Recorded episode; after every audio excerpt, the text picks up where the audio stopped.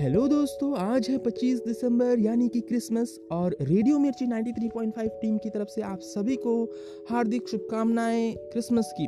और मैं हूँ आर्य आकाश, लेकर के आया हूँ आप सभी के लिए एक छोटी सी कहानी। ये कहानी है एक साधु की जो कि घाट किनारे अपना डेरा लगाए हुए था, और हमेशा चिल्लाता रहता, ऊँची आवाज़ में, जो चाहोगे, सो पाओगे। उस रास्ते से गुजरने वाले लोग उसे पागल समझते थे। वे उसकी बात सुनकर अनसुना कर देते। कुछ लोग उसकी बात सुनकर हँसी उड़ाते। एक दिन एक बेरोजगार व्यक्ति उस रास्ते से गुजर रहा था और उसने सुना कि जो चाहोगे वो पाओगे। ये बूढ़ा सा बाबा एक चिल्ला रहा था। तो ये बात सुनकर वो जो व्यक्ति था उसके पास गया और पूछा कि, बाबा, आप बहुत देर से जो चाहोगे वो पाओगे, चिल्ला रहे हो। क्या आप सच में मुझे ये, वो दे सकते हो जो मैं चाहता हूँ? साधु बोला हाँ बेटा, लेकिन पहले तुम मुझे ये बताओ कि तुम पाना क्या चाहते हो? बाबा मैं चाहता हूँ कि एक दिन मैं हीरो का बहुत बड़ा व्यापारी बनूँ। क्या आप मेरी ये इच्छा पूरी कर सकते हैं? युवक ने बोला। इस पर बाबा ने बोला, बिल्कुल बेटा, मैं तुम्हें एक हीरो और एक मोती देता हूँ। तुम उसे जितना चाहे हीरा मोती बना लेना। साधु बोला, साधु की बात सुनकर युवक बहुत ही खुश हुआ और उसकी आँखों में आशा की ज्योति चमक उठी। फिर साधु ने उसे अपनी दोनों हथेली आगे बढ़ाने को कहा। युवक ने अपनी हथेली साधु के सामने कर दी। साधु ने पहले उसकी एक हथेली पकड़ी और उस पर अपना हाथ रखा और बोला, बेटा, ये दुनिया की सबसे बड़ी अनमोल हीरा है, इसे समय कहते हैं। इसे ज़ोर से अपनी मुट्ठी में जकड़ लो।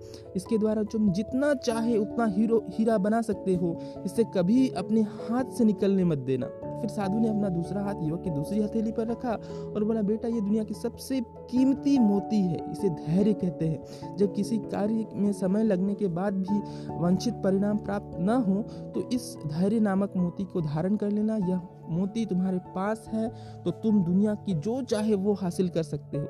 युवक ने ध्यान से साधु की बात सुनी और उन्हें धन्यवाद कहा और उसे सफलता प्राप्त के दो गुरु मंत्र मिल गए। उसने निश्चय किया कि वो कभी भी समय व्यर्थ नहीं गंवाएगा और सदा धैर्य से काम लेगा। कुछ समय बाद उसने हीरो की एक बड़ी व्यापारी के यहाँ काम करना प्रारंभ किया। कुछ वर्षों तक वहाँ लग, लगकर व्यवसाय किया और साथ ही सीखता गया और कुछ समय बाद वो बहुत ही बड़ा व्यापारी बन गया।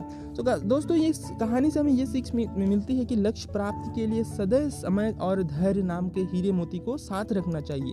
अपना समय कभी व्यर्थ ना करें, ना जाने दें और एन्जॉय करें। ठंडी का मौसम है, आज है 25 दिसंबर। धन्यवाद इस गाने के साथ। दिन की शुरुआत करें। धन्यवाद।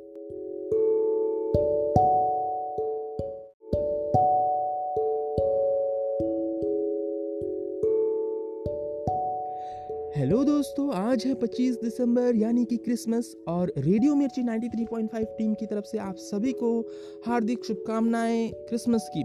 और मैं हूँ आर्य आकाश, लेकर के आया हूँ आप सभी के लिए एक छोटी सी कहानी। ये कहानी है एक साधु की, जो कि घाट किनारे अपना डेरा लगाए हुए था, और हमेशा चिल्लाता रहता, ऊँची आवाज़ में, जो चाहोगे, सो पाओगे। उस रास्ते से गुजरने वाले लोग उसे पागल समझते थे। वे उसकी बात सुनकर अनसुना कर देते। कुछ लोग उसकी बात सुनकर हँसी उड़ाते। एक दिन एक बेरोजगार व्यक्ति उस रास्ते से गुजर रहा था और उसने सुना कि जो चाहोगे वो पाओगे। ये बूढ़ा सा बाबा एक चिल्ला रहा था। तो ये बात सुनकर वो जो व्यक्ति था उसके पास गया और पूछा कि, बाबा, आप बहुत देर से जो चाहोगे वो पाओगे, चिल्ला रहे हो। क्या आप सच में मुझे ये, वो दे सकते हो जो मैं चाहता हूँ? साधु बोला हाँ बेटा, लेकिन पहले तुम मुझे ये बताओ कि तुम पाना क्या चाहते हो?